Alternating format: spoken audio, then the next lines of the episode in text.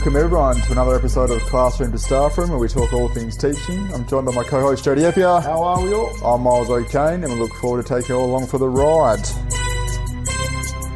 My man, we are back. Yes. Listeners out there and the viewers, we do apologise. There's uh but we're back now. We're back now to bring the inspiration, bring the classroom goodness. it's uh it's good to be back. Yes. It's good. The sun is out, my man. Holidays are done now, and we're back raring to go for week one. My man, the holidays they got through it. How's it feel to be back now with week one under the, almost coming under the, the wraps? Yeah, I must say, like, it's always like, personally, I've been in the game long enough. I actually look forward to coming back to school. Mm-hmm. It's actually trying to get back into routine. Yep. But once you get back in the flow, oh, it's just making sure that we're ticking boxes and getting all our things that we need to make sure. Yep. assessments, whatever else. But it's just, I think it's just nice to get back to see the kids, see the staff have a bit of a banter. Um, You can definitely see the energy is different, can't you? And I know, especially for staff as well as student, you get to those last couple of weeks in term, and it feels like you're just fighting to survive. Whereas the first couple of weeks, you just bang, everyone's bouncing around, people are smiling. But it's uh, you were saying the students, Yep. Just good back to get back to see a lot of the kids and um, just see how they are, see what they got up to, um, and we set the expectations upon them. And the cool thing is, at the same time, is just coming in with that enthusiasm, letting the kids know that you know can do better. We keep going. We're three quarters through the race. We've just got this last quarter to get through, man. That's us.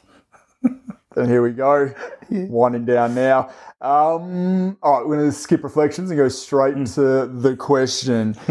all right, if you had to have walk-in music to your classroom, only one song, you can't change the song, or a song from an artist, what would it be? That's a good question because automatically, I'm not going to lie, first thing that came to my my mind was Ultimate Warrior when he entered into the ring. Ultimate Warrior. That's an interesting one. WW was it F back then? Yeah, I take it you wouldn't be wearing the mask into the room, would you? That could be a surprise for the students. Um, yeah, just because it is you were a wrestling fan back in the day, or Yeah, were absolutely. ya? Was man. Were you? Hulk Hogan. I was a Stone Cold man. Oh yes. 316, mate. Those are those late nineties. You cannot pass Stone Cold.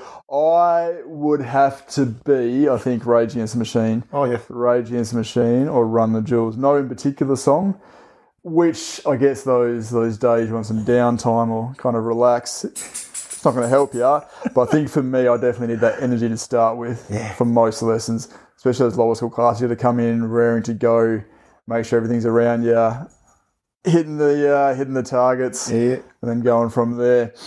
Okay, so I think I think most of the episodes so far that we've looked at have been quite positive. You know, I think we're both quite positive people.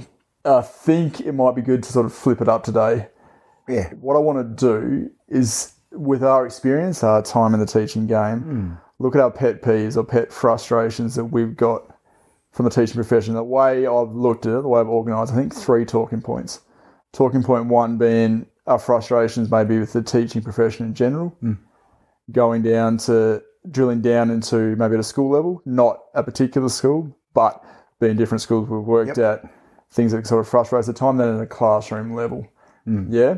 So I think so starting off, with my one, I keep saying it, since I've started teaching, I've always been involved, a teacher of mathematics. I still find it, um, especially when I meet new people, I'm a bit wary to tell them that I'm actually a math teacher because before I know it, I'm being quizzed on my math ability.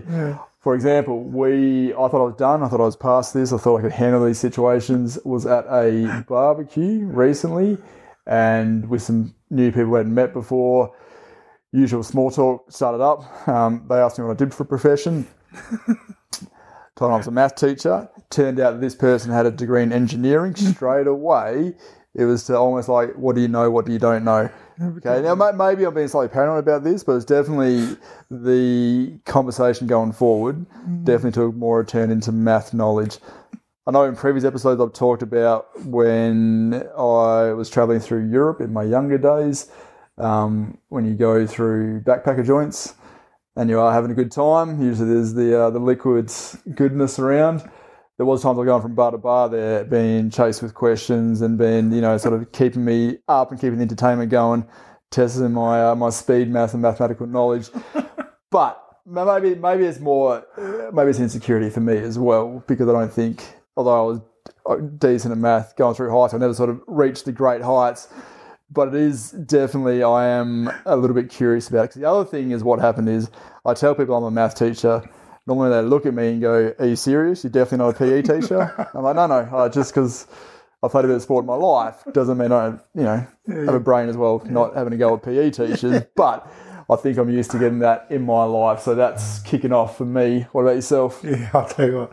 Um, just listening to what you were saying about uh, meeting up with an engineer and it became like a measuring, let's measure our knowledge against one another. Yeah. That would have been a hard case to listen to. Um, I think one of the things that I look at for pet peeves in wider scale is for myself personally, if when someone asks me what do I do, I always get get them to try and guess. And the first thing, and I don't know why this is just stereotypical, I think, most Maori people who come to Australia are working either as scaffies or some sort of trade, Yep. or up in the mines of any of those three. And I'll and I'll say to them, "Oh, I'm actually none of them. I'm actually." They go, "What are you?" I said, "I'm a teacher," and they look at me sideways and think, "What?" And then part of the actual um, what they believe is, "Oh, you must be in sports." And I say to them, "Yes, I actually, I am. I am a sports teacher." Yep. But I, I then I also say to them, "But for the last few years, I've been more into math." And um, they're like, "What?" They look at they look at you sort of like, "Hey." so it's trying to change that stereotype, and then all of a sudden, when they look at you, thinking, "Oh, you know a bit about math," they're like, "Oh," they take a backward step and look at you slightly sideways. I guess the, the people must have a image of what a math teacher is out there, don't you? and I like I, I, think- I maybe I look back at my schooling experience, and there probably was a kind of trend to what math teachers look like. Without going too much into it, but I think these days, maybe because there's such a shortage of math teachers, the teachers in general, but math teachers as well. Maybe it's just they're trying to throw anyone into a math course or to a classroom to teach maths. But it's definitely, yeah. I mean, I think probably between the two of us, when we tell people that we do teach math, they're probably a bit taken aback, which is a funny one. Um, I think we don't necessarily fill that mold. no, What we- what no, they think a no. But I don't actively go lie to people either and go, you know, no, I'm actually a criminologist. this is what I do. Um, I think at times as well for people who aren't in the profession, sort of the oversimplification of what teachers actually do each day. And I know we keep talking about it with society changing and everything going on. Teachers are definitely getting more. The workload is increasing, and I think anyone in the profession is well aware of that. But I mean, I think it's it's not just a nine to three job with holidays. You know, I mean, I think it's especially those early years. You're there for a while. You're doing your marking your stuff. You're doing all your your planning after. I mean, the the nine to three days. If you're lucky on a good day, and then you're incredibly well organised, Yes. you could possibly get out of there. But it's that's I think when people sort of say that who aren't teachers, that drives me insane. And I'll just touch on, it, on a little bit of that one as well.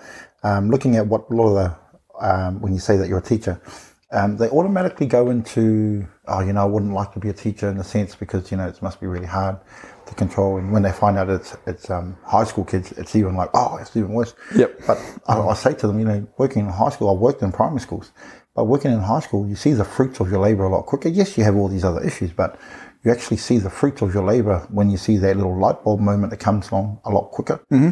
And then on the second one was because the stereotype is around and out there in public, they think, oh, you're a teacher. They automatically say, oh, you know, when you get holidays, oh, did you have to do all of your marking and oh, did you have to do all of your preparation stuff for the next term or for the mm. next year? Mm-hmm. But a lot of people must have a perception. They think that it's done during holidays. We actually do a lot of that stuff at the beginning of the year, we do the bulk of it. At the end of the year, we do the bulk of it, and we just fine tune as we go through. Yep. So yes, so it, part of it is true, but the majority of the hard labour is done during the year, so we don't have to go. Oh man, let's go re- revamp the whole program again. They think that we have to just redo the whole thing. Yeah, it's an experience thing, isn't it? Yeah. And I think it's definitely these days. I don't do any work on the holidays, which is an active mm. thing I pursue. It's just because I know teachers need a life as well. Because teaching is the kind of thing you can switch on twenty four seven, and it just burns you out. And I think it's yeah, I think especially if you're using your time during the day well, getting there at certain times, and then using your DOTT time just to, to bang work out. Um, that can, that can save some time as well. But I mean, the, the downside to that is it can be a little bit social. You know, there's got to be a balance. Can be a bit social, isolating as well. What do you got, my friends? I look, I look at um, the other one with the, with the pet, pet peeves with me, looking at it in general, is when you watch someone, and no disrespect to anyone out there, but when you watch someone telling someone how to teach, and yet they struggle to do what they preach. Mm. That's one of my biggest ones. Mm. When you see someone who's, oh, you got to do it like this, you got to do it like that. Mm. And there are a lot of dynamics you got to take into into account. The variables change every time, especially with the different teacher in front and the kids and so forth. But not one way suits all. You know, there are certain things that I can do that I might not be able to do. Another teacher can do, and that's what we've got to take into account. And I think it's, if you're going to do, deliver a program and teach teachers how to do certain things, you've always got to have that disclaimer that this works for me. It's not going to work for everyone. So it's when you hear someone talk about, like, do it this way. one size to fit all. Yeah. It's such a personal thing, teaching. It's such a personable thing. And I, I, I even find that now when I've got prac teachers, stuff that I use fits my personality. Mm. And I say, and I always make sure I preface that as well. I go, look, this works for me. Maybe being a different personality. Try it out, see what it works. But I think that that's a key to teaching as well, to be able to try stuff. But it is, yeah. And I, I think it's not just in teaching for me in general.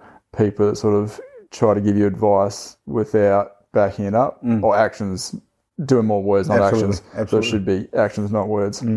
Um, my last one on the sort of the macro vision of this all is the lack of respect that the teaching profession gets. I know I've said it before. If you go way back when and teaching at different points in history, I mean, it was once among the most noble professions there was. You know, man, you'd think that it still need to be like that to be able to sort of educate people to get them to be able to provide society and get it to a better place. Um, but I think, especially in Western civilization and where we are, it's definitely, you know, it's almost like a backup plan teaching. I know for us it wasn't, um, but it seems like I think it's it's having the lack of respect it does definitely is not helping pull teachers into the profession, young teachers or new teachers. Um, and it's annoying. It's annoying because it, you know, as we know, teaching can be such a incredible thing. But like anything, it just takes time to get there. and It takes the right guidance and the right support. Um, yeah, and I think if if you know if people were to see what we're doing day by day, and then you'd imagine that respect would change to that. But it still just seems to be quite dismissed, and it's all about sort of easy hours and long holidays. Yeah, that's it. I think that's the, one of the biggest perspectives that a lot of people out there have. Even my wife, bro, prior to her becoming a chaplain, mm-hmm. she used to think that very same thing. You have work for 10 weeks and you get two weeks off. Right. And now she's been a chaplain and worked in the schooling system. She's like, man, I take my hat off to you teachers Oh, okay. for all the things you guys have to deal with on day to day. And it's it's because you wear so many different hats. You know, you're not just a teacher who's teaching math. There are so many other dynamics that you're doing all at one time. Mm-hmm. So as you say, the the profession from previous years, even when I went to school, I was actually I respected my teachers a lot more because we our, our parents valued education and so forth. When I look at some students as we see and parents, somehow that luster has has not there anymore. That it's not deemed to be something because the kids are coming in with these different types of attitudes and so forth, and teaching then becomes more about behavior management and teaching kids how to learn, just how to be civil. So yeah, the profession has lost its luster because society is changing in a different way. It's become a way of I want things now. I don't want to work for it. I just want the answer. The instant gratification. Yeah. Okay, so I think so. Drilling down from there, so now we look at uh, I guess our mid focus, looking at a school level.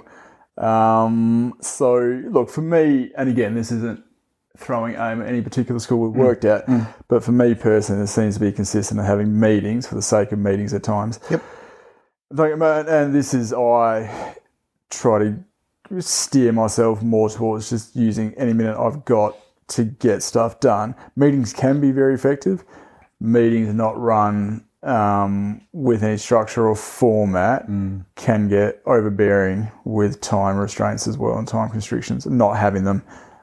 Um, I think there's there's definitely a time and place for meetings, but I think it's definitely there needs to be the right balance of meetings held, and then the format is run with. Not a quick one. Yourself? I um I look at my and I reflect and I've taught in two countries back in New Zealand and here in Australia, mm-hmm. and in most schools that I've sort of worked in, there have been we can notice that there are staff who are sort of like a nine to three and don't want to invest that uh, that little bit of effort that kids actually can see if you're there. So one of my pet peeves in a schooling um, perspective is when you find teachers, unfortunately, who get into the profession. I don't know if they're in it for the right reasons, um, and you just sort of want to make, and then they're telling you how they do things, but it doesn't add up. It's like, yeah, as I said earlier, when someone tells you to do something this way, and yet it contradicts everything that they do when they actually don't do it themselves. I'll jump on that, man. And the classic example of that in teaching is when you have whole staff meetings. It always seems like the the expression "the loudest in the room" is, person, is usually the person who's not the strongest in their craft.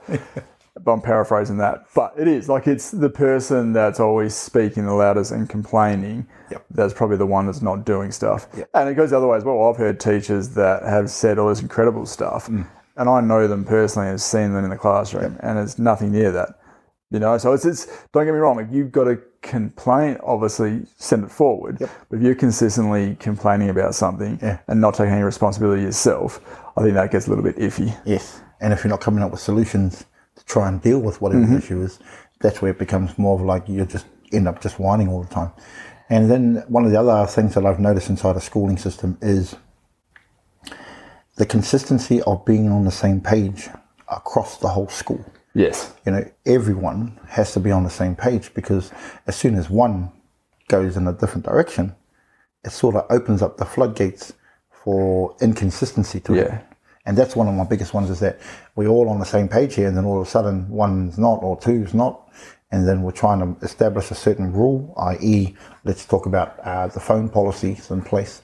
We've just got to look at consistency is the key. It's always been the key. It's one thing that we talk about in teaching all the time. Consistency is the key.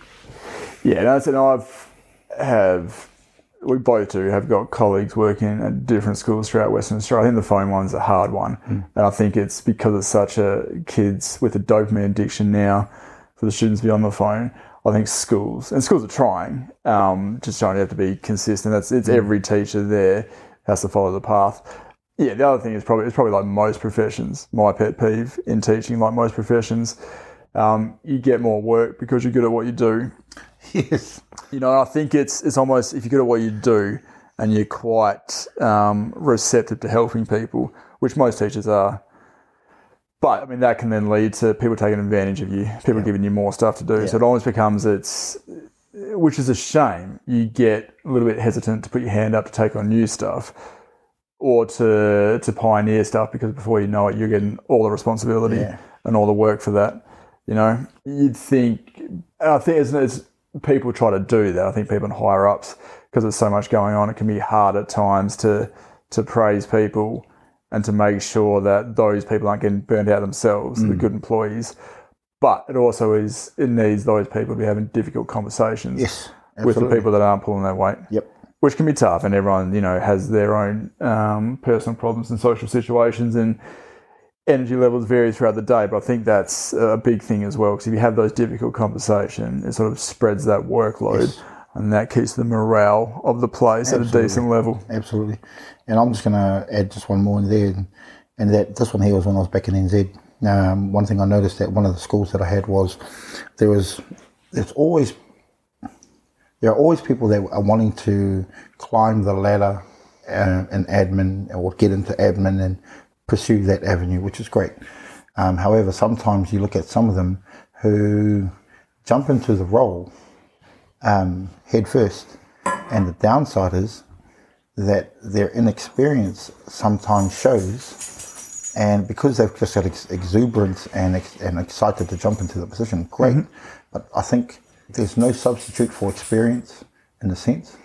I know you've got to get experience somewhere, but I've seen a lot of young staff jump up, and it's almost like you're watching young staff telling you what to do, yet your craft is a lot more developed. if- Yeah. if it can be said that way Yeah, and it's it's it's it's not contradicting, but it just seems oh, what is it?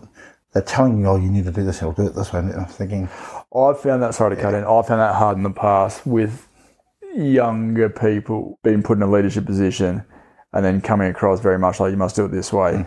Hmm. I, as I've gotten older, I think it's, I get the suspicion, is part of the naivety of the situation as well, hmm. because they don't, they want to be seen as doing the right thing all the time. And if they aren't, you know, that's that's their responsibility and their performance. Hmm. But don't get me wrong, there can be people as well that just come in and say that. I think it's as you do as a practitioner, as we try to do in the math department, you see what's out there Yep. and see what's working and what's not and build from there. Hmm. And a good leader should know what their, their team can do and can't do and how to build. But it is, I think, especially because there's so much shortages across teaching across the nation, people are just getting backfilled everywhere and probably possibly aren't ready for a position when they take it on and might get a bit overwhelmed and stuff. And then suddenly they're trying to lash out. And it can, it can, it can become a toxic situation. I think at times. All right, so talking point three. So we've gone from the macro, looking at the teaching profession, down to the school level. Now we get into the classroom level and look at what those students are doing hmm. to possibly frustrate teachers. My one, I can spend meticulously explaining something for 10, 15 minutes in detail, and you can see eyes looking at you. You can see pencils in their hand. You can see them writing stuff down at times. And then you get, you think you've killed the explanation, and then you get the, sir, what are we doing? And, or, you know, to bite my tongue with those emotions, my man. The patience needed for teaching is incredible Yes. you know these days a lot better but you just it's you're constantly making sure and this is why I say to students go this is why I need to keep you all together mm. so before I know it this class of 25 I'm teaching 25 different lessons to cater to all of you at different levels so we start here with the majority and then I can break off and Yeah. work with you in small groups and individual but I need you to do your part as well That's right. I'm going to jump on that one. A system that I'm sort of putting in place over the last few weeks, back in term three, and even now, is the power of using the, the small whiteboards mm-hmm. inside the classroom. Oh, just the power that that the kids have a sense of power just behind it. You know, being able to write something, get rid of it, do something else. engagement goes up 20% Goes when right. those whiteboards come out mate So we've done. We're doing the whiteboard, and a lot of the a lot of the stuff because I like competition and because I know kids like competition.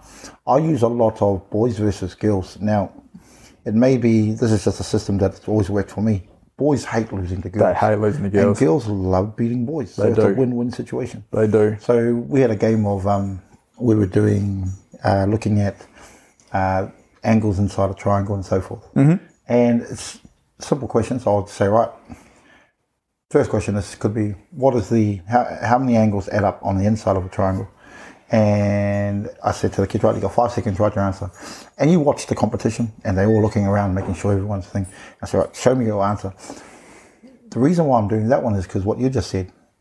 Some kids can fly below that radar and constantly fly below because it just seems as though they they're not disrupting anyone, mm-hmm. but they actually have to show their board, which makes means that they have to be engaged in the conversation. makes them accountable Yeah, makes them accountable. And you watch them looking at the answer. So then I put um, I put a isosceles triangle on there, and I said, right, what's the first clue? And they said eyes. Sir. I said, what do you mean eyes? They go, oh, and eyes. I have how many eyes do we have? I said two. So what does that mean with an isosceles? I said, well, two angles are the same. I said, great.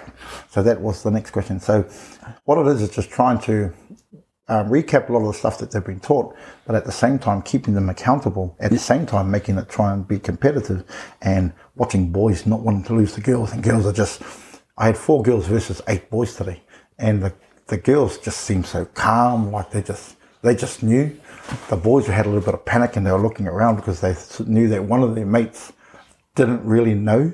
He was sort of guessing his way through as their thing. So that's where the accountability comes in. So, as you said, just when you kid talking to kids about learning and about a topic or whatever, when you hear that question, oh, what are we doing? Or how do we do this? Or, so I said, Drives me insane. Oh yeah, man. Because you do. It's not like you're just sitting there and going, do this page. You're meticulously explaining it. And going, I'd love to be able to sit there, do nothing, zone out, and then just have a personal waiter come explain to you. Which brings me to my next pet peeve is students thinking I'm their waiter. it's just like, you know, as an inspector, students like, I, it's, and I know like attention spans are getting worse these days. But it's almost like kids just expect you to be their personal teacher. Like just even though like I'll be teaching on the board at times and like there's students all looking at me, it's all quiet. And then a student will go, What about this question here, sir? I'm like, okay, just give me two seconds. I'm back up at three before that. I'll get to that in a second. You know what I'm saying? Not, I'm not trying to say it's bad to ask questions, but it's just to have a sense of okay, so let's just get everyone settled first, mm. and then we can build there. Or it's just like the the sir or the here now kind of stuff. I'm not your waiter. I'm your high school teacher. We can go from there. One of, one of the things that's been happening with a couple of kids is they come to math class, and this question gets me all the time. What are we doing today, sir? Can someone answer this person's question, please? Someone, one person. Uh, it's math, and it's like Thought you math to go today. It's like one of those ones where, mind you, the only reason why this person asked this question is because I teach them for two subjects in the same room. Yeah. So that's understandable. But on her ti on this pers- person's timetable, they knew that it was math. So it's, it's just really funny when they ask that question. And the other pet peeve on top of that is when half the class is there and the other, other half is still coming. Mm-hmm. And the half that is there are always wanting to know, oh, what are we doing? And I don't know how many times I've said it. I said, I won't tell you until the whole class is here so I don't have to repeat myself twice. They go, oh, yeah, okay. So just wait patiently. And it's one of those things like, because they're so engaged in wanting to hurry up and get whatever the topic is learned, yes. they want to get going. So to counter that, short little um, activities for the stragglers just to pop around. So Yep. Uh, so I think the um, the final one for me is yeah. I think the the students speaking when I'm speaking, hmm. and it's more just because on the previous point you need to get the instructions out. You need to explain it because you know as a teacher and having some experience now that if you don't explain it, you're going to be sitting there with all the different students trying to individually explain it. Where you want to optimize the most effectiveness in the minimum time you hmm. have. But yeah again as you would be as well you train that early in the year to know that and it is don't be talking you know as when a student talks over you just stop straight away don't let anyone speak over you but i think it's it's key just to getting those directions out um, and then actually, no, I'm going to jump on one more, mate, because this is uh, kids. Are, I find kids are fascinated with calculators. It's almost like it's got to a point in society they've become prehistoric. But like, they're just as soon as those calculators break out, they just want to press all the buttons, press all the buttons and do nothing. And you're like, I get it. This is you know, mobile phones do most calculations these days. But this is what we used to use in a math class. This is what we have. Don't have to push all the buttons at once to try and get there.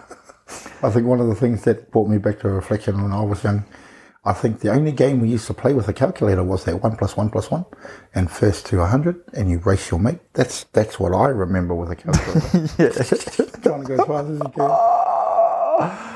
All right, so I think that's come to the end of the lesson. Um, parting wisdoms. Look, for me, I'm just happy to be back, my man, up and rolling for term four, and then looking forward to a strong finish of the year. Nice one. Yourself? Just it's good to be back. Get back into the swing of things.